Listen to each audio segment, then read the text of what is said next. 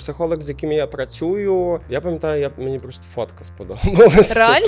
Фотка? Ну, у мене просто батьки м- Свідки Єгови. От є ми, а є от світ, це світ диявола, світ сатани, там всі люди автоматично не хороші. Я старався е- вести таке правильне духовне життя. Алкоголь можна вживати Свідками Єгови, так.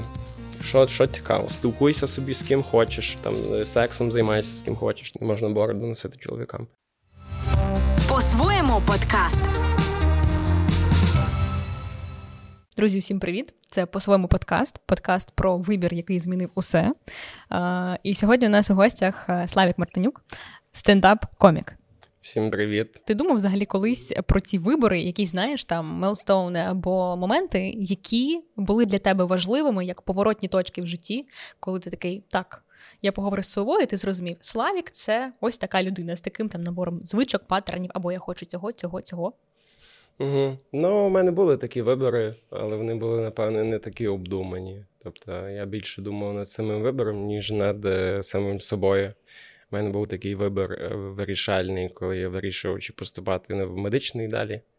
От.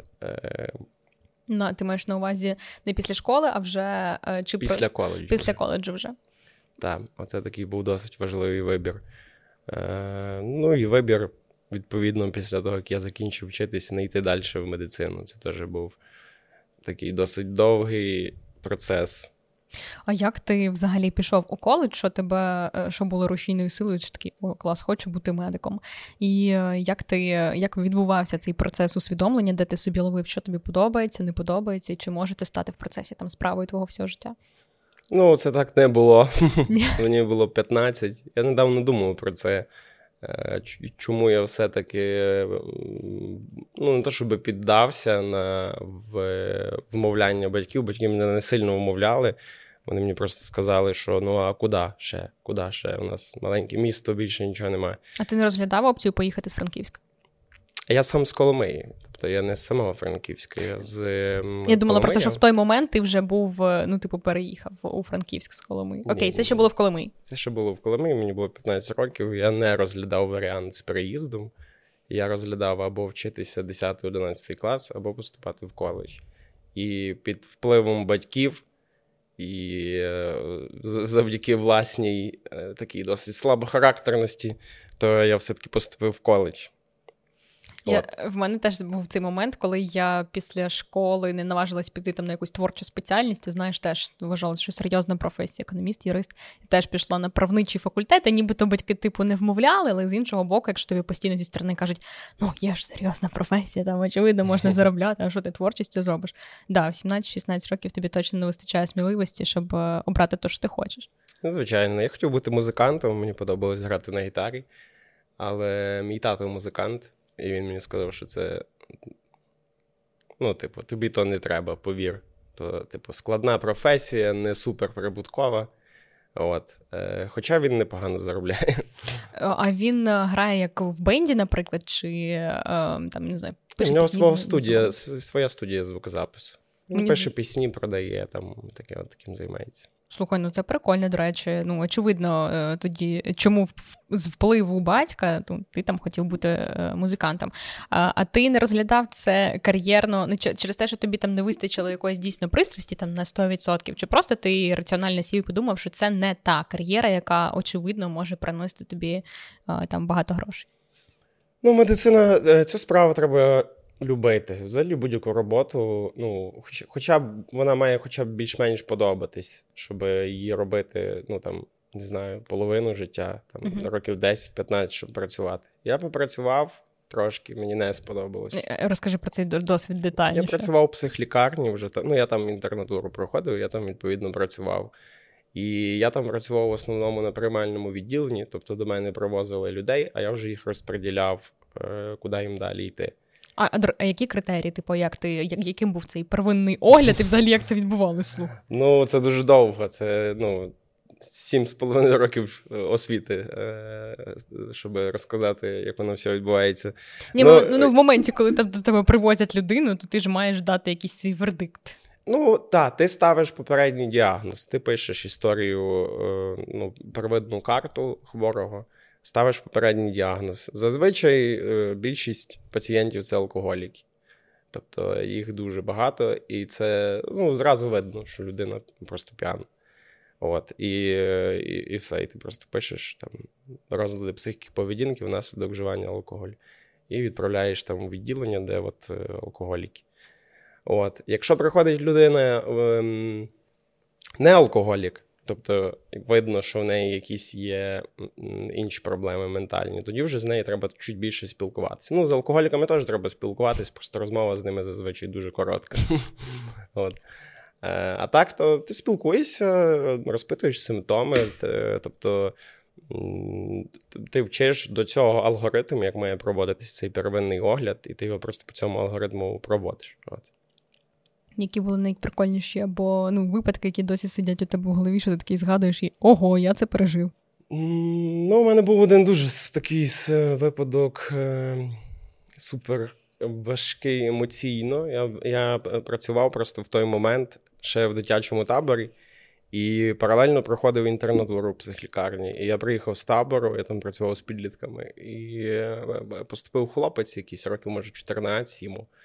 От, з мамою. І він маму побив дуже сильно. Він вже був о, в лікарні, поступив ще раз. І цей. І е, він там дуже довго плакав, типу, маму обнімав. Ну, видно, що типу, хлопець в даний момент був в більш-менш адекватному стані. От, ну, все одно він в наручниках стояв. Ну, він такий досить здоровий був на свій вік.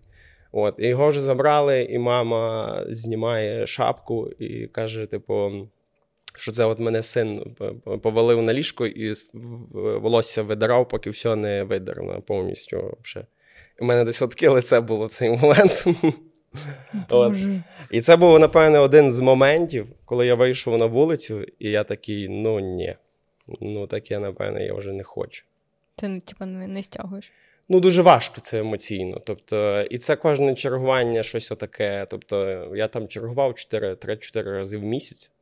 Там з восьмої по восьму, або з восьмої вечора по восьму ранку. І це кожне чергування, щось от, майже кожне щось от таке от відбувалося, схоже. Ну, це, напевне, саме таке жорстке було, що я запам'ятав. Ну, я навіть не можу уявити, як довго ти ходив, типу, в шоці. Ти ж і це побачив, не просто почув. Це жорстко. Хоча... Ну, я недовго ходив в шоці, типу, десь, може, годину, типу. Просто це запам'яталось, відклалось в голові, бо це ще був такий контракт, тобто... Я лише приїхав з місця, де я працював з підлітками, і цей, і це табір платний, тобто там приїжджають, ну, діти з благополучних сімей, забезпечених. А тут я попав зразу ніби як в іншу контраст. Реальність, та інший контраст, і на контрасті воно так мені відчулося, що це не моя професія. Слухай, а от ем, люди, які там тебе оточували, куди ти приходив, ну, на інтернатуру, хіба в людей з... роками не атрофується оце, знаєш, там почуття емпатії, бо вони вже такі жахи не здатні сприймати, типу, ну окей, звичайно, роботній день. Ну, почуття Робочі. Емпатії зникає десь, може, ну, місяця-два ти там попрацюєш, тебе десь, може, не знаю, ну, за третім чергуванням в мене вже почуття емпатії було дуже низьке. Тобто, ти вже, ти хочеш просто відпрацювати і спокійно, щоб тебе там ніхто не бив, не кричав і піти собі додому. Бо це тебе бив? Ну, ні, тому що там є охорона, є санітари, от, але бували такі ситуації, що поліцейські билися з пацієнтами в, в коридорі. От, тобто всяке різне бувало. Терапію ти пішов не після цього етапу свого життя, коли тобі захотілося там, типу, уф. Ні. Ну, я просто, знаєш, так собі думаю, блін, якби у мене був такий експірієнс, важко потім в собі там всередині відповісти на якісь питання, що там з людьми так трапляється, а ти бачиш благополучну атмосферу, потім неблагополучну атмосферу, ну і ти бачиш, світ несправедливий, орієнтири втрачаються, хочеться якось з цим, можливо, розібратися. Не було в тебе таких, типу, глибинних, змістовних питань, ти в депресію не йшов після цього? Е, ну, в мене були тоді тривожні розлади, але вони були пов'язані не з, прям сильно з роботою. Чуть-чуть з нею теж пов'язані були, але там якби сукупність була всього. Ну, у мене тоді не було супер прям грошей, щоб ходити на терапію, тому я і не йшов, справлявся якось самий. А що ти робив, до речі? Нічого. Сидів вдома просто і мучився. Ну так, дуже погано справлявся самий. А на контрасті, коли ти почав історію з терапією, і чи вона тобі там допомогла в твоєму житті? Я її почав, може, може, цієї осені, може, цієї зими разом з дівчиною. Ми, мій перший такий досвід з психологом був. Ми з дівчиною прийшли разом, ніби як до сімейного психолога. У нас там були труднощі, ми лише почали жити разом, рутина, побут, всякі такі штуки, воно все та класика. І от я перший такий досвід був разом з дівчиною, у нас було три сеанси з цим психологом, потім якось ми, воно так, ну, спало. От, а потім я вже самий почав працювати, от якраз ця платформа «Розмова». Вони мені дали промокод, дали там психотерапевта, і от я, може, чотири, вже, може, п'ять було сеансів. Вітаю, я Людмила, я режисерка монтажу «По-своєму» та є наталон подкастів. І вже близько двох місяців я успішно працюю з нашими друзями платформою «Розмова». І ми вирішили нашою командою подарувати вам знижку мінус двадцять відсотків на перше заняття з психотерапевткою або психотерапевтом за промокодом «По-своєму один». Деталі в описі під відео. Пробуйте. Це хороша платформа, дуже гарно, ну, можна підібрати собі хорошого спеціаліста під себе. Ти, до речі, як підбирав фахівця? Тому що багато з ким я розмовляла, і в мене був досвід з терапії не з одним там терапевтом. Важливо дуже влучити в свого фахівця, щоб він тебе не травмував, тому що не одну історію я бачила, це може стати таким каменем, потім іти до наступного спеціаліста. В тебе які критерії, типу, які поінти і, ну, з яким запитом, який має бути там твій фахівець? Ну, зараз психолог, з яким я працюю, е- я пам'ятаю, я, мені просто фотка сподобалась. Реально? Фотка? Там мені вибило декілька різних психологів, і я такий, о, ну, ця якась, вроді би, ну, саме краще виглядає.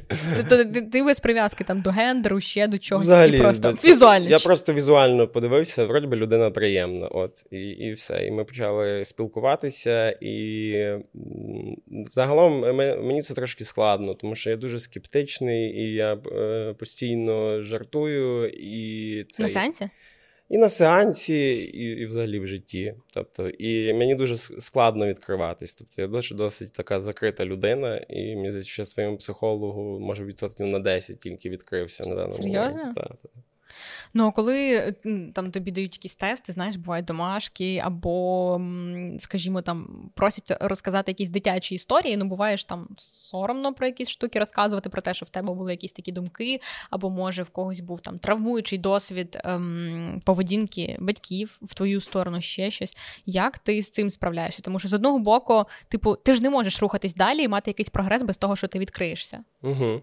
От. Тут ще така просто штука, що я ем, дуже рідко, тобто, тобто я, ми вже десь, може, місяця от, чотири працюємо, десь так, майже чотири місяці, ну, на нас от було, може, чотири, може, навіть три, я точно не пам'ятаю, скільки сеансів.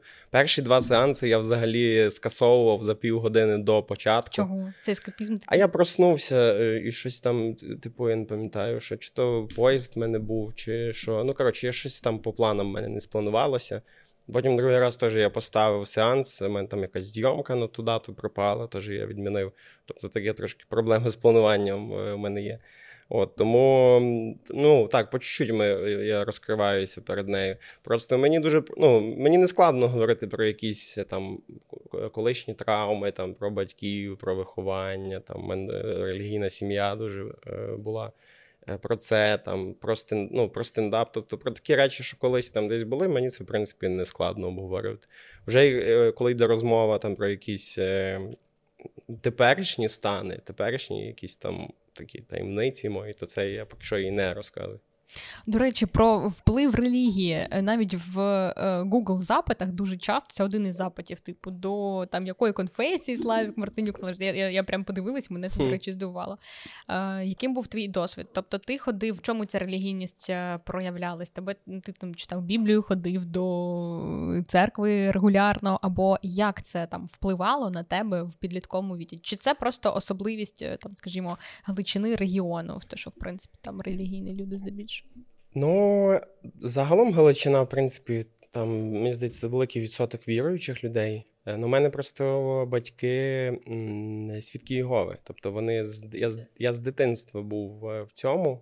Я не мене не хрестили в традиційному християнстві, і це, це організація, яка дуже сильно впливає на твоє життя. Тобто вона проникає у всі аспекти твого життя. Свідки Єгови не святкують ніякі свята, там Новий рік, день народження, не знаю, Хеллоуін, всякі таке не святкують. Там весілля, річниця, отаке щось можуть святкувати. Вони не, наприклад, не встають, коли не кладуть руку на серце, коли грає гімн, не співають гімн, там не цілують прапор, тобто не голосують, не беруть участь у виборах, не можуть займати якісь політичні чи не знаю, там посада поліцейського, тобто такі речі не державні, можуть працювати. Тобто, ну не зовсім його... державні, а іменно такі пов'язані з політикою, пов'язані ага. з силою, зі зброєю, тобто. Ем...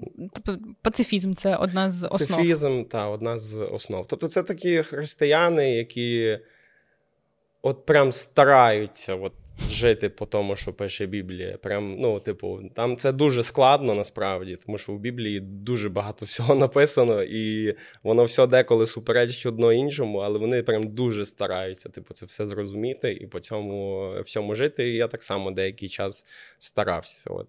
До якого віку в тебе це тривало? Ну, напевно, років отак до дев'ятнадцяти це було так, що я відвідував постійно їхні зібрання. От. Років, напевно, десь до сімнадцяти я вірив у Бога, ну, в тому розумінні, в якому викладали. Вона подається угу. там, у Біблії, в якому вони викладали. Десь років з сімнадцяти от вже я почав просто таке більш активне молодіжне життя, тусовки, всякі друзі нові. Тобто ця організація, вона тебе вириває ніби як зі світу. Тобто вона проводить між тобою паралель, що от є ми, а є от світ, це світ диявола, світ сатани, там всі люди автоматично не хороші.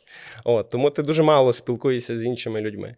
Тому людям звідти фактично, ну, їм дуже складно вийти, майже неможливо, тому що у них всі знайомі, всі друзі, всі там. І вони коли виходять, то з тобою ніхто не спілкується з цією організацією взагалі. І ти відповідно втрачаєш. Ти як ізгой, типу? Як ізгой, так, тебе фактично виключають. От, і, і, ну, і все, для багатьох людей це дуже серйозно, типу, втратити всіх друзів, знайомих. А як твої батьки стали свідками Єгови? Тобто вони вже там познайомились, чи вони спочатку там, ну, ну вже разом прийшли в організацію? Типу, як вони тобі розказували про цей свій шлях, вони пояснювали, говорили тобі в дитинстві, чому саме вони є членами такої організації, чому в такому суспільстві вони обирають жити? Я точно не пам'ятаю, що вони мені казали, це точно обговорювалось, напевне. Ну, загалом... Перепрошую, загалом воно... Ми не сильно це обговорювали, тому що там, типу, це автоматично сприймається як істина, як правда. Тобто це, типу... Під сум... ну, немає нема сенсу, типу, це сумніватись, обговорювати, питати, а чому саме це, типу, як Боже благословення зійшло, ми увірували, ось ми тут. Тобто воно, ну, типу, ти не маєш там права сумніватися чи якісь питання там особливо задавати. В чому от від, відрізнялося твоє саме тінейджерське життя? Я просто хочу зрозуміти, от як воно виглядало, якщо ти вже є частиною е, певної групи. Тому що, ну, знаєш, я собі можу це в голові уявляти, якщо ти бачив фільм колись є «Очима Теммі Фей», е, це про теж одну із популярних релігійних організацій, яка стала популярною там в США в шістдесятих, сімдесятих, але вони там вийшли на рівень телебачення, люди їм донатили, платили гроші і таке інше. Дуже класний фільм, всім раджу. Але це там прям дійсно от, ем, окреме суспільство, окремі правила, і навіть на, на дітей, на психіку, на їх закладку це ж дуже сильно впливає. Як проходило твоє тінейджерське життя? Е, ну, я не сильно спілкувався з друзями. Ну, у мене був тільки один рух в школі, з яким я, по суті, дружив там щось з класу четвертого. От, і, цей, і він такий був хороший хлопчик. Тобто він гарно вчився, там, не курив, не пив, все, як і я. Тобто я теж там, ну, не... не матюкався, там, до дівчат нічого там не йде. Тобто я навчався в не такій, в не, в не найкращій школі. Школа була непогана, досить, ну, нормальна, звичайна школа, але не супер прям еталон. І там, ну, хлопці могли приставати до дівчат, не знаю, там, підійти по задниці, вдарити, е, такі дивні, коротше, речі. Я це, ну, типу, от мені це не можна було робити, я це, відповідно, не робив. Тобто було просто стандартне життя. Просто в мене був от один друг тільки в школі, а все решта це були друзі з організації, я просто з ними час проводив. Ну, от, в школі там, не знаю, не сильно прям. Всі однокласники мої знали е- за це, і вони ніби нічого не булили, не було якоїсь. Ну, нормальне ставлення, звичайно, було. Тобто я нормально, в принципі, вчився, просто от були такі відмінності, що там я день народження не святкую. От, ти, а таке. Ну вже це змінилося? Так, так, це вже, ну, давно вже змінилося. Скажи, а от коли ти підліток, ну всі ж там, знаєш, по-перше, якісь такі жарти з приводу сексу. Коли, це, це ж дуже смішно, коли тобі тринадцять років, навіть слово секс або слово член, воно ж викликає просто під час алгебри, а, многочлен, такі, а, одразу падають. Ем, як говорили, чи говорили з тобою, або взагалі ти там чув під підлітків, від підлітків про мастурбацію, наприклад, або, чи, і, чи це, це, ж було, за, це ж було заборонено, я так розумію, коли ти живеш так. по цих правилах? Так, так, так, звичайно. Ну, понятно, що я це, це мені взагалі брат старший розказав. Тобто, в мене ж старший брат, я на два роки, і він десь років десять. Ти взагалі десять, тебе про це не знав? Тобі просто брат такий? Типу... Ну, я малий був, десь років, може, сім чи вісім було, ми з братом щось йшли, дурачились, і я щось його спитав, що... А, чи він мені сказав, що ти знаєш, що таке дурачити? Я такий, що це таке? Він мені, ну, розказав. І я такий, боже, це якийсь, ну що це робити? Тобто, ну, мені, я пам'ятаю, що це мені брат розказував багато таких моментів. От, ми так з ним більше от, спілкувалися. Типу, ну, я, я старався вести таке правильне духовне життя, але це у підлітковому віці це дуже складно. Тобто, бо, тобі, бо ти дитина, типу, не то, що ну, типу, спокуса, то ж таке слово чисто християнське, просто звичайне життя, навколо звичайні діти, типу. Тобто я там в дев'ятому класі пішов вже з хлопцями, з однокласниками, ми пішли після останнього дзвоника, вино випили. Тобто я, ну, потрошки Бать, я собі з ними взаємодіяв. Батьки тобі що казали? Ну, вони ж... Алкоголь можна вживати, свідками Єгови, так. Що, що цікаво. От, тому нічого не казали. От, е...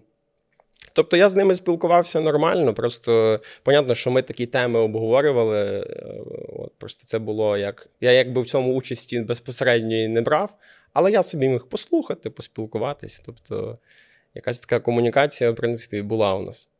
Як вийти з такої організації? Як це, ну, я, це якийсь ритуал, тому що мені здається, що вийти з цього суперскладно, тому що саме ком'юніті, воно таке, ну як це ти нас покидаєш, це ж неправильно. Та, та, саме, саме ком'юніті, ну це окреме суспільство, тобто ти фактично покидаєш один світ і мусиш інтегруватися в світ, про який тобі говорили, що він супер поганий.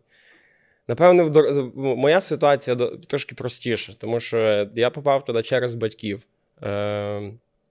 І вже десь років, от, ну, шістнадцять-сімнадцять, я вже почав сумніватися, я вже почав е, ну, більше думати, більше читати, не тільки літературу Свідків Єгови, а й просто в інтернеті дивитися, що пишуть взагалі. Е, тобто більше почав цим цікавитися. Ну і важливу тут роль зіграло те, що я завів собі ще друзів в коледжі. Тобто я познайомився там ще з хлопцями, ми вже почали прям так тісно дружити, почали грати в КВН, їздити по різним містам. Алкоголь, поїзда, і воно так потрошки, я собі по чуть-чуть, по чуть-чуть відходив. Але це зайняло багато часу, тобто, не знаю, до двадцяти шести, напевно, років, от мене воно ще відгукувалося мені. А як батьки сприйняли твої рішення? І як це взагалі виглядало? Типу, ти приходиш, кажеш, батьки, ну все, я вже не хочу бути в цьому ком'юніті. Що цікаво, я так ні разу їм це і не сказав. Воно просто було дуже поступово, дуже розтягнуто в часі, і, відповідно, воно дуже-дуже плавно, я звідти виходив, тобто дуже плавно. І батьки, можливо, на початку цього не сильно помічали, може і помічали, може закривали на це очі. Тобто в мене батьки дуже хороші, що мені повезло. Тобто вони самі по собі дуже хороші, розумні люди. От. І, ну, відповідно, тато мій теж почав задавати питання, теж він почав сумніватися, але ми так з ними, у нас, не знаю, ми про це не говоримо просто. Тобто я приїжджаю додому, і от ми про це не говоримо. І вже от фінальна точка була така, що от це я випустив відео, де, точніше, вийшов подкаст, де я перший раз про це говорив, і вже ми їхали з татом в машині, і він такий, ну, ти вже це розумієш, що то вже все, бо ти вже там так все сказав на, на, на всю Україну. Що тебе, типу, не, не, не сприйматимуть? Ну, що, типу, я точ... я просто не знаю дотепер, чи я там рахуюся, чи не рахуюся. Тобто Теритолог, я просто, не я просто от в якийсь момент перестав цим цікавитись, і я просто такий, лишіть мене в спокої. Типу, ну, в мене немає якогось негативу, я не буду там якось вам мстити, бо є дуже багато людей, які звідти виходять і потім, ну, ведуть все життя, ведуть боротьбу ще потім з цим. Дуже багато такого зустрічав зараз в інтернеті, коли от я зараз пишу стендап про релігію. Дуже багато бачив людей, які прям цілеспрямовано ведуть діяльність, щоб от критикувати цю організацію. Е, в мене такого, в принципі, немає. Тобто в мене немає якоїсь злості чи агресії, е, чи обіди. Це просто от такий був, ну, от такий був досвід в мене в дитинстві і все. Ну, з психологом це, звісно, обговорюється на кожному сеансі, це зачіпається. Тобто це дійсно наклало на тебе там певну кількість стигм або дало тобі якісь такі підґрунті, які досі тебе десь там тримають? За рахунок, от я зараз, зараз розумію, що за рахунок такої великої кількості заборон, яка була, і заборонялись, в принципі, не, ну, не, не супер якісь такі речі погані. Ну, які, от для прикладу, хто там не знає, хто не знайомий з правилами е-м, Свідків Єгови, які для тебе найдивніші були заборони? Найдивніша заборона для мене була це те, що треба бритися, не можна бороду носити чоловікам. Ну, не це можна так... було? Не, та, не можна було бороду носити. Я не знаю, як зараз, наскільки я чув, що вже ніби це забрали, це правило. Прикольно. От, але була якась така дивна штука, і от це мені, ну, було дуже дивно сприймалось, бо на всіх малюнках Ісус був бородатий. Слухай, а вони пояснювали якось це рішення, що типу, от сьогодні, ну, від сьогодні не можна носити бороду всім чоловікам? Чи е, це просто мож, могло бути рішення конкретно там локальної общини? Mm. Ні, це було таке начебто загальне рішення, наскільки я розумію, і воно пояснювалося тим, щоб не було асоціації у людей зі священниками.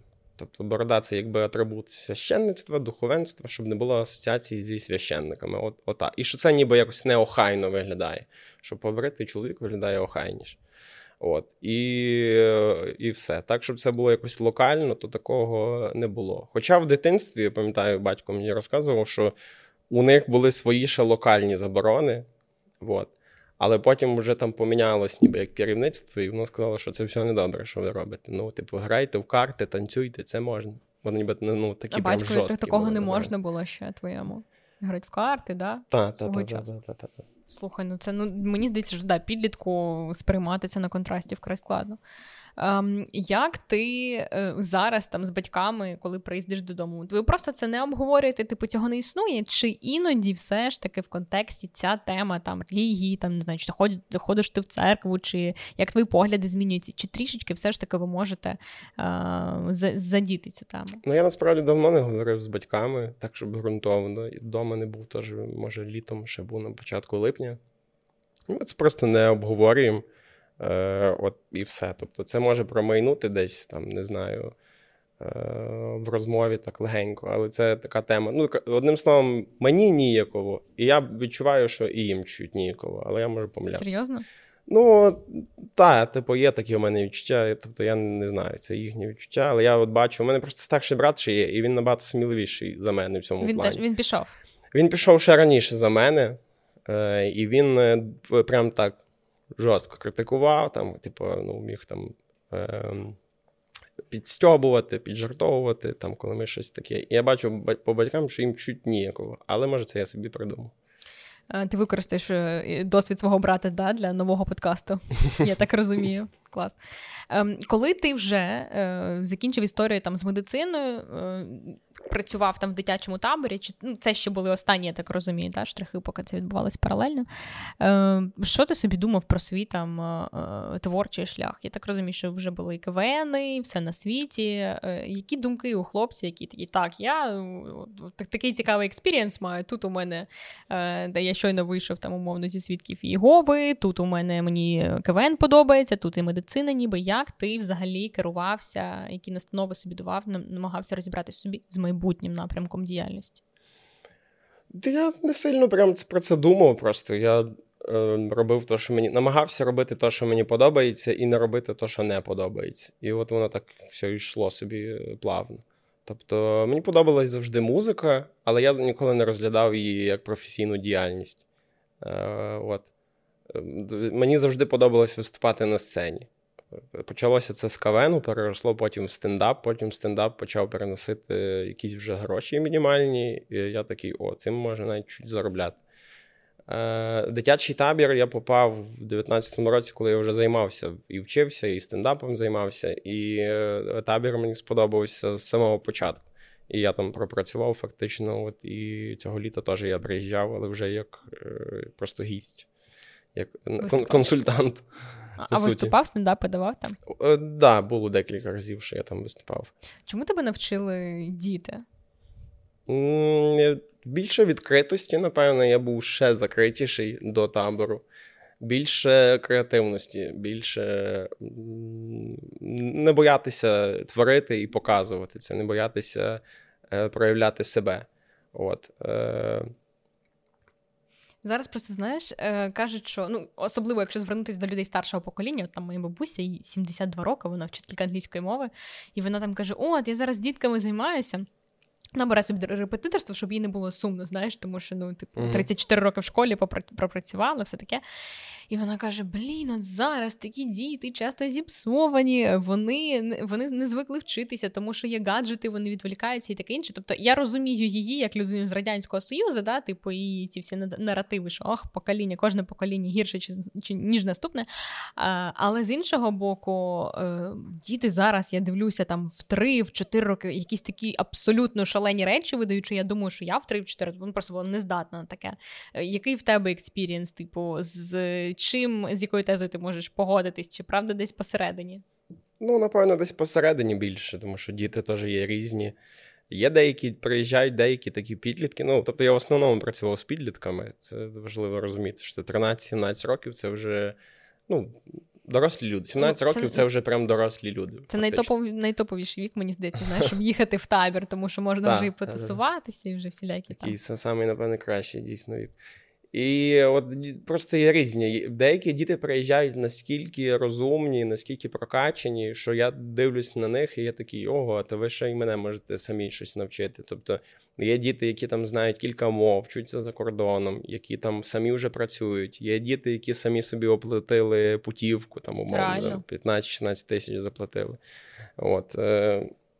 Є діти, які там проводять TEDx, організовують лекції, всякі вечірки. Музиканти деколи приїжджають, теж малі, ну, які дуже гарно грають, творчі діти. Ну, тобто є така от категорія дітей дуже розвинутих. Є, звичайно, що приїжджають такі діти, ну, які от, ну, от видно, типу, що не дуже, типу, в них є виховання, що батьки не сильно ними займаються, що не можуть бути... Відкупаються грошима, наприклад. Ну, є ж такі, це ж теж ну, часта історія. Так, є таке, що, типу, в мене була одного літа дівчинка, яка чотири зміни сиділа в кемпі, і в таборі, і їй вже не дуже подобалось, їй вже надоїло, але батьки просто хотіли, б вона там посиділа трохи, від неї відпочити, напевно. А як вона взагалі, типу, ну, себе поводила вже на, ну, в кінець? Ну, вже там як вдома була.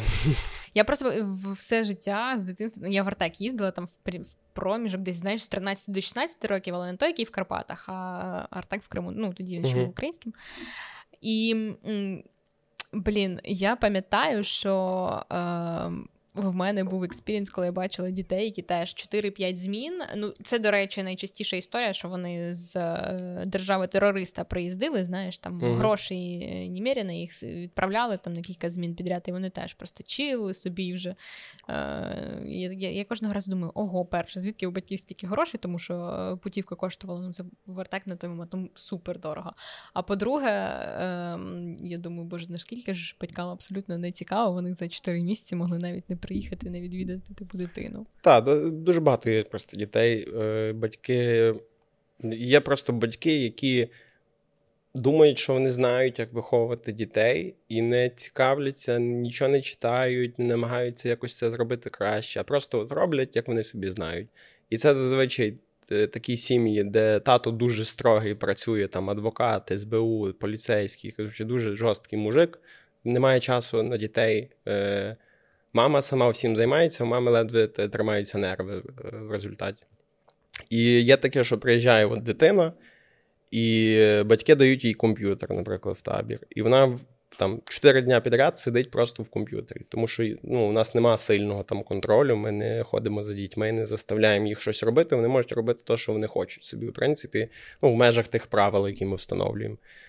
Тобто вони не зобов'язані ходити на програму. Вони можуть приходити, якщо їм не цікаво, вони можуть не йти. Серйозно? Ми їм придум... да, ну, ми придумуємо їм якусь або альтернативу, або е... просто тімлід з цією дитиною буде говорити. Постарається її вмовити. У мене просто ще був там вважатий, знаєш, а тут уже тімлід. І я, я так зараз аналізую, якщо порівнювати з цим досвідом, з твоїм, то в мене, ну, Артек був такий доволі ще, певно, радянський, тому що в mm-hmm. мене було там е, е, обов'язково спорт, всі стаємо, шоста тридцять сім, спробуй не піти до побачення. В будь-якому віці ти від малого, там, починаючи з, mm-hmm. не пам'ятаю, зі скількох років там брали, з восьми, з дев'яти і до найстаршого віку всі обов'язково е, масовки, це дискотека там називалася, гуртки, ну, типу, в тебе все розписано посекундно. Mm-hmm. І те, що ти кажеш, там навіть комп'ютер можна брати, ого, ніфіга собі. Так, так, ну, це, це такий табір сучасний, він, типу, максимально лояльний до дітей, і діти там почуваються вільно.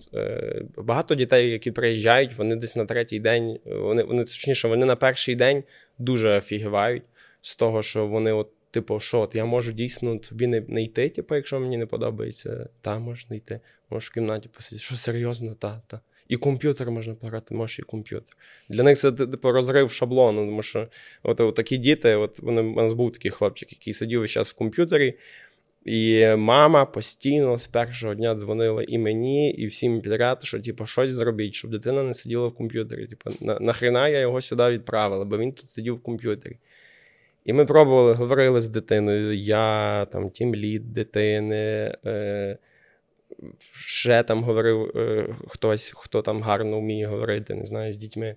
Коротше, всі пробували говорити, хлопець трошки ніби почав ходити, але все одно йому комп'ютер був цікавіший. І мама така, все, якщо, якщо ви не, ну, він не буде ходити, то я його завтра забираю додому. І я кажу їй, забирайте, бо, ну, ми зробили все, що могли. Ми не можемо за три дня його відучити від комп'ютера і привчити до, там, ну, щоб ну, він так. був в суспільстві, щоб він з підлітками спілкувався, грав там з ними у футбол. Якщо він, ну, типу, якщо дитина так живе все своє життя, то, ну, вона за три дня не, ну, не адаптується, не, не відучиться. Як ти визначився все ж таки, що я хочу от, все ж таки розвиватись в стендапі, тому що, ну, це, давай так, ще кілька років тому неочевидне заняття в Україні, тому що до повномасштабного вторгнення, по-перше, контент дивилися дуже багато російського контенту, в нас було його засилля, і спосіб заробляння грошей стендапом, ну, знаєш, це, це було під сумнівом, і це не секрет, що дуже багато коміків, вони хотіли потрапити туди, тому що там, типу, ЗПшки вищі і таке інше. Як ти в собі це вистроїш? Такий, окей, ми ризикуємо, стендап вривається в це життя. Ну, це не так, звичайно, було. Тобто, в мене є така риса просто, що я дуже важко прощаюся з, з людьми, з речима, там, з якимись е, е, штуками, які я роблю. Просто, ну, табір, я от з дев'ятнадцятого року їжджу, і я там вже на всіх посадах, яких тільки можна, напевно, тільки медиком і фотографом, я там не працював. Е, от. І то я там деколи виконував і функції медика, і фотографа. Тобто мені дуже складно просто от, е, прощатись, типу, відпускати речі, відпускати щось Розумію. З свого життя. Тому я в п'ятнадцять років, в шістнадцять років в коледжі як почав займатися КВНом. Ще в, в школі я часто виступав, всякі якісь театральні сценки ми робили, там всякі. Ну, то все було дуже примітивне, там шароварщина, козаки, вуса малювали, щось там відігрували. Тобто мене тянуло виступати на сцені ще в школі. Перший КВН я взагалі в школі грав. То потім вже коледж, там вже почалося воно більш серйозно, потім ми почали ще серйозніше, почали їздити. Потім ми почали з цього заробляти на корпоративах, і я такий вже, о, цим можна заробляти, це дуже добре, що це можеш цим заробляти. А потім, типу, наша команда почала розпадатися. Там, по суті, основні дієві особи був я і подруга моя, типу, дівчинка. От. А вона просто старша, ну, за мене на років вісім, може. І в неї вже тоді була дитина, і е, е, вона розводилась з чоловіком. І, і нові стосунки щось там не складались, і грошей бракувало, і ми мали от їхати на Лігу сміху, ми поїхали на «Розсміши коміка», дуже там гарно все виступили, взагалі перевершили свої ж очікування. От, і мала їхати на Лігу сміху, і от в останній момент вона така, типу, у мене дитина, нема з ким лишити, та й грош, грошей нема туди їхати, типу... І, і, інші, і інші учасники команди такі теж, та-та, то нема грошей, та-то зараз ми туди, та ми там нічого не займемо, та-то там такі зараз команди поприїжджають. І от це, напевно, був такий вже от момент, з якого ми вже було понятно, що ми не будемо вже далі як команда розвиватись, що ми собі якийсь свій пік пройшли, оцей з «Розсміши коміка». І у нас воно все звелося до того, що ми весілля просто разом вели. Декілька разів їздили там в гості виступати в Кременчук. Ми там виграли колись Лігу КВН. І я вже в той момент починав займатися самостійно гумором. Я виступав, я грав на гітарі. І співав всякі комедійні пісні. От. Це ще не називалось тоді стендап, просто називалось типу комедійні вечори, камеді, камеді щось отаке, камеді, коротше. От, де виступали хлопці, показували мініатюри, я ще виступав з, з гітарою. І вже, окрім пісень, я писав ще жарти якісь між піснями. Тобто це вже було щось отаке от дуже віддалено схоже на стендап. І вже коли я вчився в університеті, тут в мене не сильно получалося виступати. Ми ще щось пробували з КВНом, але не дуже получалося. Е, і воно так все заокруглювалося, заокруглювалося. І тут от я побачив стендап в такий був клуб «Затишок» в Чернівцях з призовим фондом десять тисяч. Угу. А це на той момент, це ще було, я не знаю, рік, може, якийсь, може, вісімнадцятий чи що, чи сімнадцятий. Долар був десь по двадцять п'ять. Так, так, так. Одним словом, це було, ну, і для мене, студента, це була Космос. Суттєва сума. Я міг за цю суму жити, може, два місяці, тоді, може, ну, три да, навіть місяці. Може, навіть більше. От, і от я вже тоді туди прийшов теж з гітарою виступати, і вже мені поміг там редактор чуть-чуть це зробити більш схоже на стендап, і там вже я познайомився з Романом Щербаном, з Максимом Кравцем, там, з Олегом Грюндіком, з Андрієм Пілатом, коротше, зі всіма от, з багатьма коміками, там я познайомився вже там. Е, я тоді виступив, я нічого не виграв, але виступив гарно, типу, нормально. Просто остання пісня в мене не зайшла взагалі, але мені от всі сказали, ну, ти молодець, ти майже, майже, молодець. І, а Олег Грюндік запросив мене виступати з ними просто в Чернівцях, приходити просто на відкриті мікрофони.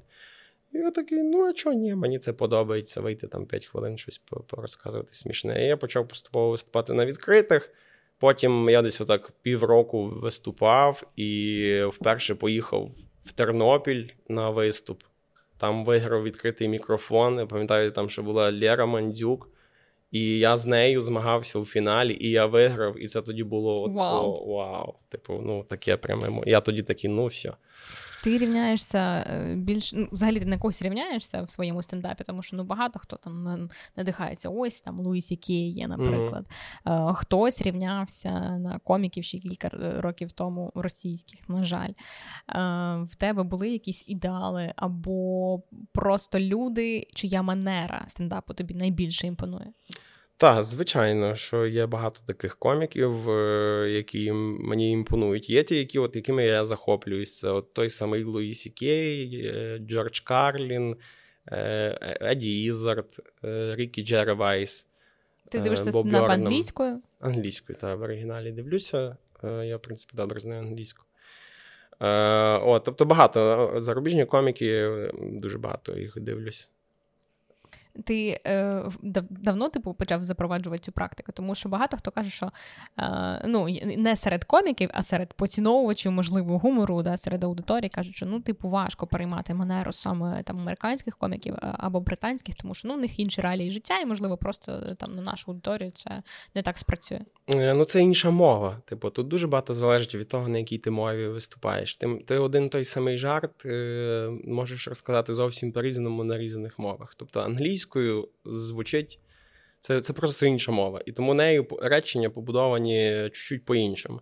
І моментами у мене таке є, бо я дуже багато дивлюся на, на, в оригіналі, що я коли думаю жарти, я в голові можу моментом, якісь моменти англійською собі складати, бо мені так простіше скласти їх, воно мені так звучить краще, там менше слів я використовую. От, от англійська моментами простіша для написання жартів, ніж українська. А ти от ставив собі колись таку мрію, тому що е, є люди, які думають про те, щоб поїхати, скажімо, в Каліфорнію, там ж є ці стендап-клуби, угу. записатися на виступ, спробувати е, свій зірковий час, можливо, або просто протестити гумор. Були якісь думки, ну, до повномасштабного вторгнення, скажімо?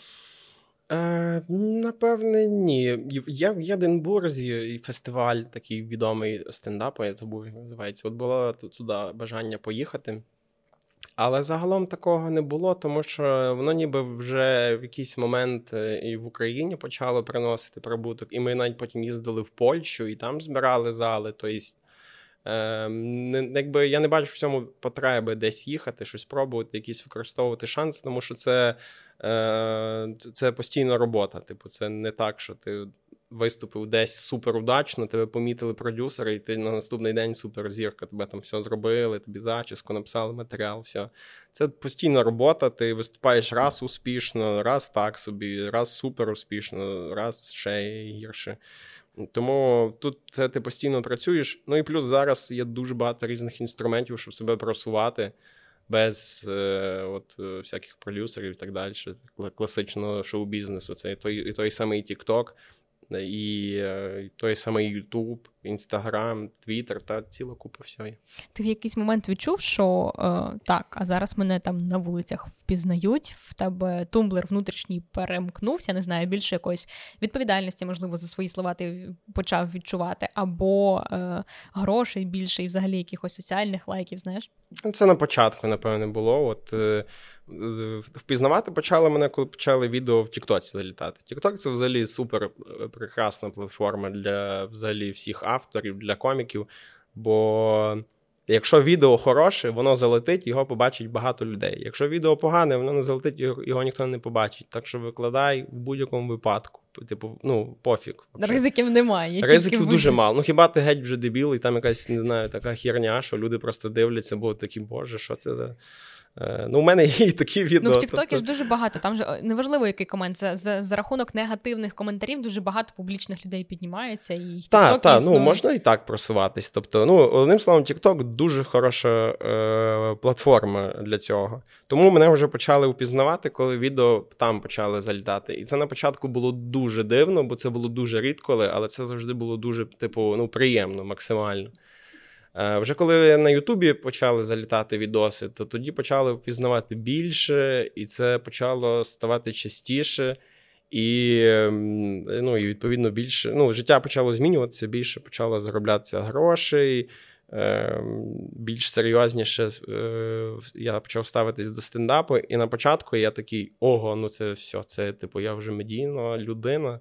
Це мені треба, не знаю, кинути, пити, курити, зайнятися спортом, чи що, постригтися. Це, це, це, це типу, люди будуть, ну, брати з мене приклад, там, не знаю, діти дивляться, можуть дивитися мій стендап, я не буду матюкатися. Реально? Так, у мене перші стендапи взагалі без мать. Зараз ти вже змінив, я так. Ну, ось зараз я вже змінив. Да, от.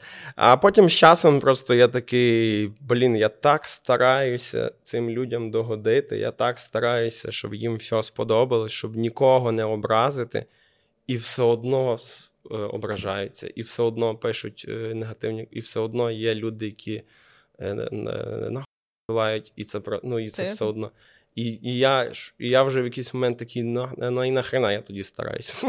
Слухай, ну я тебе розумію, тому що, е, блін, переживання з приводу там твоїх думок, які ти знаходиш сміливість, говориш публічно. Люди сприймають по-різному, але дуже великий відсоток людей, е, вони... Ну, навіть ставлять, знаєш, мені подруга колись сказала, що ти переживаєш? І люди, які просто йдуть в Ютубі, ставлять дізлайки звукам природи. Ну, типу, камон, ми живемо в такому суспільстві, це, це нормально, це ж може бути не про тебе, а про людину, про те, що в неї щось не гаразд саме зараз. Ну, хочеться і послати тебе на три літери, ну окей. Але я розумію, що в моменті сприймати це важко, особливо, якщо це не конструктивна критика, а просто, знаєш, там, обливання гівном.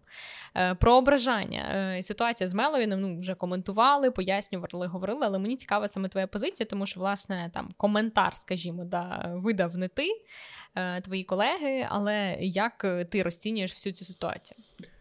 Е, ну, я коментував від себе її, тобто я е, прокоментував, я вибачився за цю ситуацію. Це, я бачила. От, е, і тут для мене ця ситуація от, в дан, на даний момент виглядає так, що ми просто е, досить недосвідчені в плані шоу-бізнесу, в плані піару. Ну, в плані піару ми не то, що недосвідчені, у нас взагалі немає ніяких знань типу, про це. Типу, ми це шоу вони на думали, такому ентузіазмі. Да ми, типу, навіть не думали, що ми можемо, типу, що, що це, що може так статись. Тобто ми не, такого не очікували. Хоча Тарас, він завжди, він такий, ми йдемо шляхом скандалів, ми будемо скандалити, щоб ну, про а, нас тобто говорили. Тобто зумисне, зумисне він це там собі він, прогнозував? Він собі так, типу, ну, прогнозував. Але, типу, ми не були взагалі готові, і ми не планували взагалі з Меловіном якийсь починати скандал. Ви з ним О. потім особисто пішли якось там, проговорили цю всю ситуацію? Ми намагались. Він не, не він не йшов на контакт вже більше. Я йому особисто писав, типу, я особисто перед ним вибачився, він не відписав, не прочитав. От, ну, це не дивно, типу, він досить відома, популярна людина. От, тобто, ми просто, ну, от, не, не очікували, і ми не зовсім розуміли, наскільки серйозно, типу, цей скандал почав розгортатись. Бо, типу, це було таке, стався цей, ця ситуація, ми такі, типу, дуже дивно, він щось так пішов рано, типу, ми тільки почали цю тему обговорювати, бо план був такий, ми попередньо, типу, я, я сказав хлопцям, що хлопці, дивіться, з цією тре- темою треба дуже акуратно, типу, бо, е, ну, це ви самі розумієте. От, і ми такі, давайте ми тоді на початку трохи понакидаємо приколів, а потім почнемо його серйозно розпитувати, більше так на відверту розмову його постаратися. З темою ел ге бе те ка а і плюс ти маєш на увазі взагалі спільноти? Так, так, так. Та. Ну, не, не тему спільноти, типу, ми обговорювали конкретно Меловіна і конкретно його ситуацію. Тобто ми не обговорювали всіх, ну, ну просто, ситуацію ти ж розумієш, розцінюють, що він, він частина спільноти і відповідно це сприймають як на, на, та, це, нападки. Так, та, це зрозуміло, що це сприйняли як нападки на спільноту, але ми говорили конкретно його, і, і воно так почалось, типу, ну, взагалі, там, темп на цьому шоу дуже швидкий, ми там постійно накидаємо, постійно накидаємо, і багато що з того вирізається, щось лишається, і воно так само, Діма почав цю тему, і воно жарт звідти, жарт звідти, жарт від мене, жарт від Тараса, щось тут Тарас вже недобре ляпнув, щось вже Меловін недовольний, жарт від Діми, все, Меловін кидає мікрофон, пішов. Я, я реально, я тоді сидів, і я, я, в мене був цей жарт про пса, який цей, е, змонтували, вирізали, типа, коротше, не, не дуже добре. І все, я його сказав, а я вже не задумався над тим, що цей жарт може бути образливий, бо, типу, він посміявся ще, і я такий, ну, нормально, що він посміявся, це дуже добре. І я відвернувся випити енергетика, і я його лише п'ю, дивлюсь, він вже кинув мікрофон, пішов. От. І ми ще там щось п'ять хвилин з людьми говорили, типу, на цю тему, питали їхню думку, типу... Ви не думали це не випускати взагалі, типу, або там узгодити з Меловіном? Да ми намагались, типу, ми, ми, ми йому зразу ж написали. Як тільки він пішов, типу, наші менеджери зразу написали його. Ну, у нас один менеджер, у хлопців точніше. Типу, менеджер от, хлопців написав зразу його менеджерам, і йому зразу написали. Тобто, ми намагались зразу з ним вийти на контакт, щоб зрозуміти, типу, чи це було серйозно, типу, ми його образили, чи це якийсь піар-хід, чи, типу, що це, ну, взагалі поспілкуватися, зрозуміти, вибачитись, якщо потрібно. От, ну, він не відповідав на зв'язок, от, а вже зранку ми проснулися, і нам наш менеджер скидає в чат це відео, і ми такі, ого, несеться. І воно як почало прилітати з новин, Твіттер, все почало скидати. Підписників стало більше? Е, ні. Не спрацював, коротше. Ну, це я маю на увазі як е, інструмент для набору підписників, такий скандал. Не... Це, типу, я, я ж Тарасові завжди казав, і я завжди такої думки дотримуюсь, що це, типу, є дуже багато відомих людей в Україні, які відомі, але люди згадують їх чисто в негативному ключі, які, типу... М- Ну, коротше, які відомі через якісь скандали, через якісь... Хто, до речі, у нас із таких...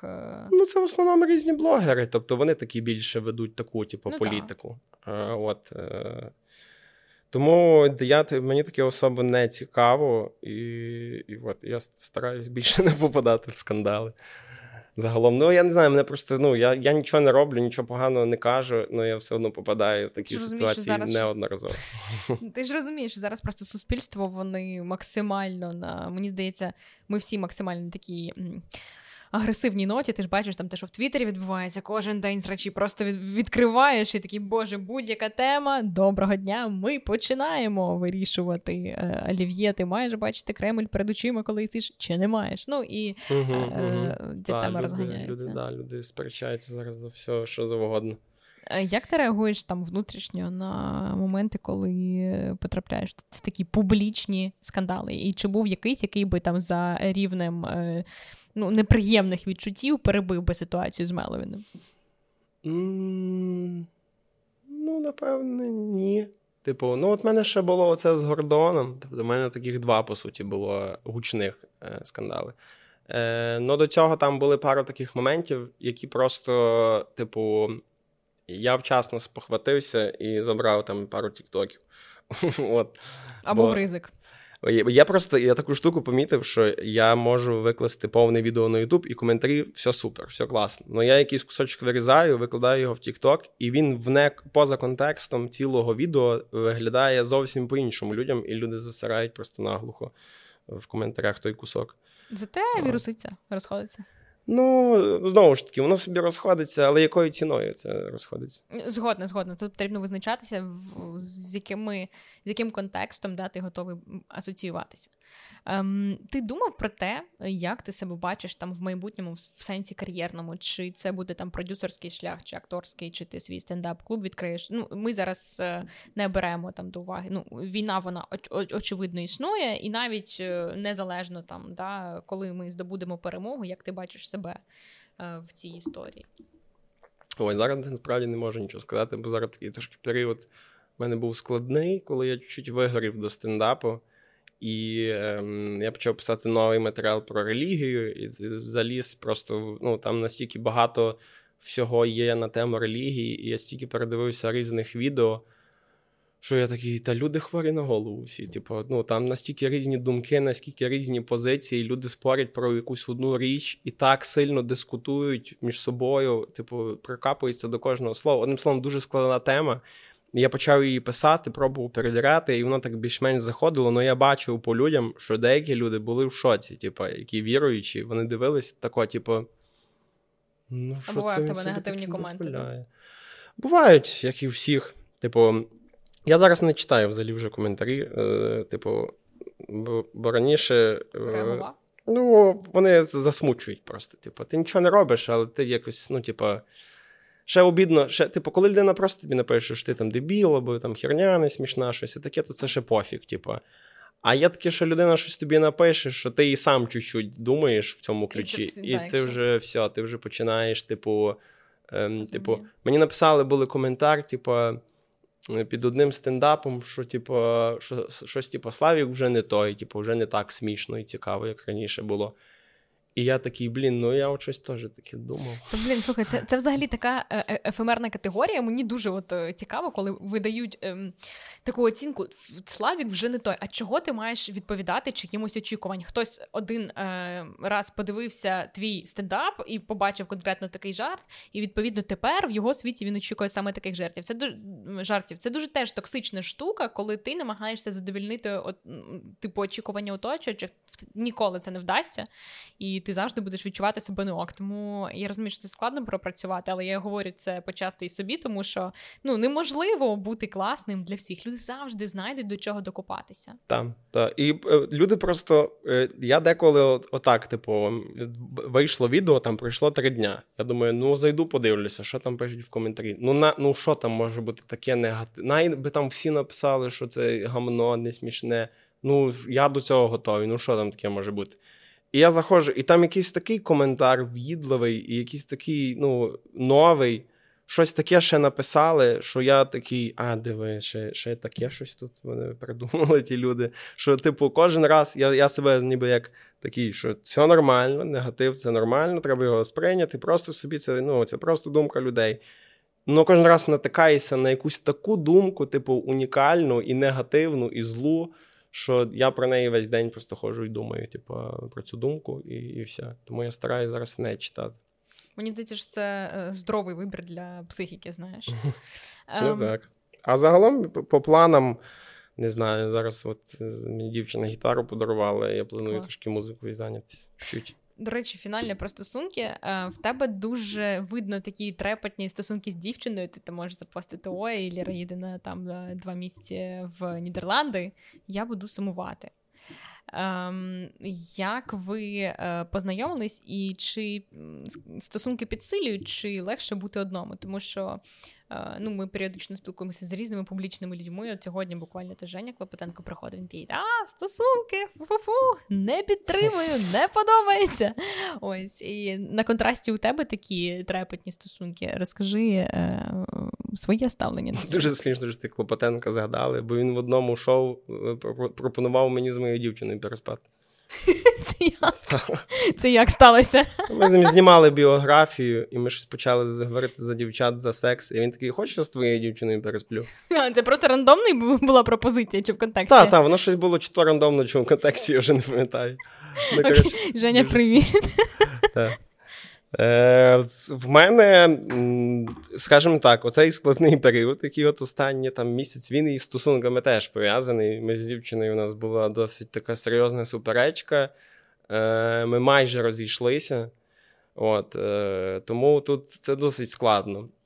Ми познайомились, виходить, два роки тому, якраз в дитячому таборі. Вона приїхала працювати тімлідом, я там вже був директором. І е, в останню ніч останньої зміни, коли вона вже мала їхати, е, вона прийшла до мене в офіс і е, спитала, чи ми симпатичні один одному. Я сказав, що так, і ми поцілувались. І, коротше, потрошки почали зустрічатись. І ми зустрічались спочатку на відстані.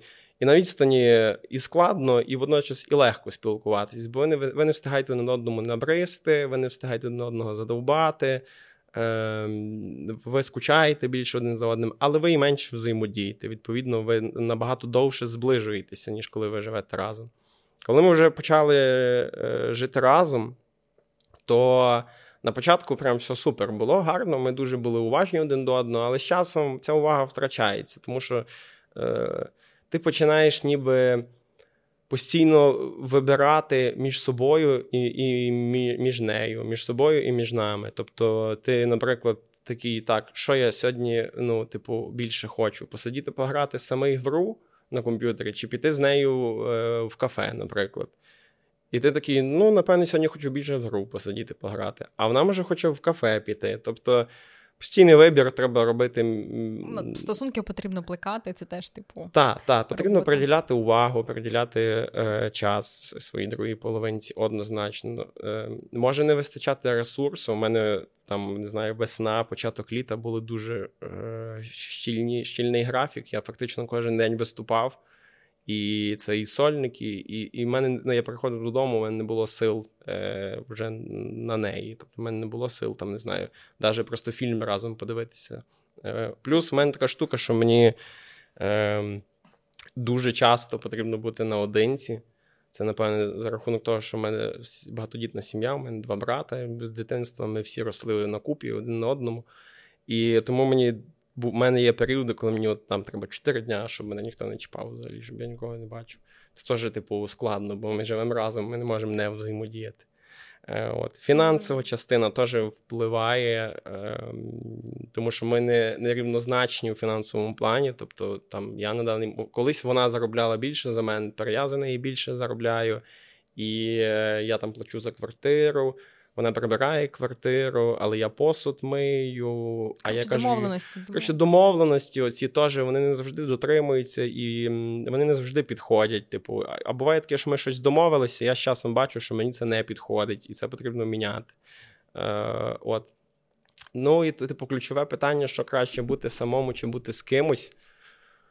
Дуже складно сказати, насправді. Е, Я, ми вирішили, от ми не розійшлися, ми вирішили продовжувати стосунки, просто е, чуть їх змінити. Е, от зараз ми роз'їхалися, вона поїхала в Нідерланди, я зараз тут, щоб трохи відпочити один від одного, це все перекрутити в, в голові, е, щоб чуть-чуть їх е, поміняти. Я вирішив е, особисто для себе, що я хочу бути з нею, бо я її люблю. Типу, і це от... Е, Ну, це не проблема, але це от важливий такий фактор, який впливає. Тобто я в якийсь момент собі в голові думав, що, типу, ну мені самому простіше, типу, мені і менше грошей йде, і, типу, я собі можу якусь ну, маленьку квартирку зняти, мені не треба прям великої двохкімнатної квартири. І, і це ніяких просьб, немає ніяких обов'язків перед іншою людиною. Е, от, спілкуйся собі з ким хочеш, там, сексом займайся з ким хочеш. Тобто це от типу, дум, є такі дум, думки, от. Але я її, її люблю, і нам просто разом дуже добре. В моменти, коли ми е, любимо один одного, нам супер, чудесно, ми просто найщасливіші люди на землі. От. І нам багато речей подобається однакових, і ми дуже схожі багато в чому. От. І я, відповідно, просто от, буквально, не знаю, місяць тому задавався таким питанням, що робити далі. Бо, типу, вона мені казала, що ну, два роки вже, і типу, я би хотіла щось, да, ну, типу, на наступний етап переходити. А я такий, та чекай, який наступний етап, тут все на купу, робота, війна, вот. Є питаннячка. І вона така, при чому тут війна взагалі? Я такий, та як при чому? І до чого ви дійшли в тих перемовинах? Е, ну, я сказав, що я на цей етап в даний момент не хочу переходити. От. І, е, ну, ми посварилися, ми довго не говорили. Е, потім ми ще раз посварилися за рахунок того, що вона не мала лишити, з ким лишити пса. І попросила якусь дівчинку, щоб вона нас пожила тиждень і за псом вигулювала, а я приїжджав там на три дня, і я хотів побути самий, а я приїжджаю, а тут ця дівчинка. І я такий, та ну йоп, я не можу самий побути навіть, коли тебе нема. А вона каже, так я ж тебе спитала, чи тобі буде окей. А я такий, а я забув. Одним словом, тобто, ми так після цього досить серйозно посварилися, але знайшли сили в собі поговорити спокійно, без емоцій, типу, з позиції, що ну, ми ж любимо один одного, і ми один одному явно хочемо щастя. Типу, у нас нема такого, що... Е- Я там хочу якось її провчити, чи я там хочу, не знаю, домінувати. Там. Я хочу просто, щоб вона була щаслива. І вона так само хоче, щоб я був щасливий. От. І, і ми такі, ну, а що робити, якщо от разом ми стаємо менш щасливі, ніж коли ми кожен окремо. Типу, це не дуже добре, напевно. От. Просто в нас такі ще стосунки цікаві, що ми або на відстані далеко від одного, або разом живемо. У нас не було етапу, коли ми живемо в одному місці і там ввечері бачимося, десь там на побачення пішли разом. Тобто у нас не було етапу побачень, ми почали фактично стосунки з того, що разом в таборі жили. От, тому таке, може такий етап пробуємо, може просто переїдемо десь в гори, щоб було спокійніше. Це ж прикольно, до речі. Да, це теж просто це дорого. Ну так, мені здається, що зараз в Карпатах, по-перше, всі будиночки зайняті, по-друге, це кошти якихось просто космічних грошей. Ну, не космічних, але це не дешево. Типу, це там, не знаю, тридцять тисяч, може, коштує квартира, така нормальна в Карпатах, будиночок. Ну, якщо ж роз, розкажеш потім про свій досвід, бо в мене, наприклад, за цей рік дуже багато пар, і я переживала брейкапи, і дуже багато пар е- розходяться, тому що війна накладається, ось цей контекст е- на стосунки, на проблеми внутрішні, і важко вирішити, як бути. Але мені все ж таки здається, що очевидно, що одному бути простіше, ти правильно сказав, там фінансові якісь штуки, в принципі, менше зобов'язань, ти задовольняєш свого внутрішнього егоїста, не потрібно ділитися, думати про інтерес іншої людини, свобода, знову ж таки. Але з іншого боку, коли є людина, з якою ти можеш поділити, розділити найщасливіші моменти свого життя, мені здається, що ну, це, це найкраще, це того варто. Ну, так. Тому... Ну, треба старатись так, щоб тобі з іншою людиною було ще простіше, ніж самому. От, напевне, от Блін, це прикольно, але я не знаю, чи це досяжний ідеал. Ну, напевне, досяжний. Ну, якщо вийде, розкажеш. Люди просто, типу, люди просто дуже часто рано здаються. Це, це, це, це не тільки стосунків, до речі, стосується. Це не тільки в стосунках. От, типу, я добився такого мінімального, на даний момент це сприймає як мінімальний успіх в стендапі, тільки тому, що я цим займаюся десять років, і я просто не здавався. І в мене були моменти, коли я такий, та ну нахер, я кидаю це все, але потім я все одно такий, ну, піду ще раз виступлю, попробую. А це, до речі, дуже важливий поінт, тому що завжди перемагає не той, хто найталановитіший, а той, хто найбільшу кількість спроб здійснює.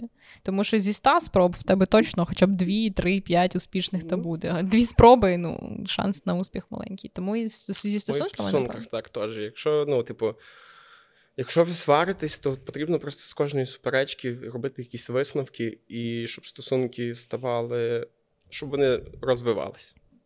Коротше, послухали ви, ребят, нашу із Славіком рефлексії, але мені здається, що дуже різностороннього життєвого досвіду сьогодні було проговорено.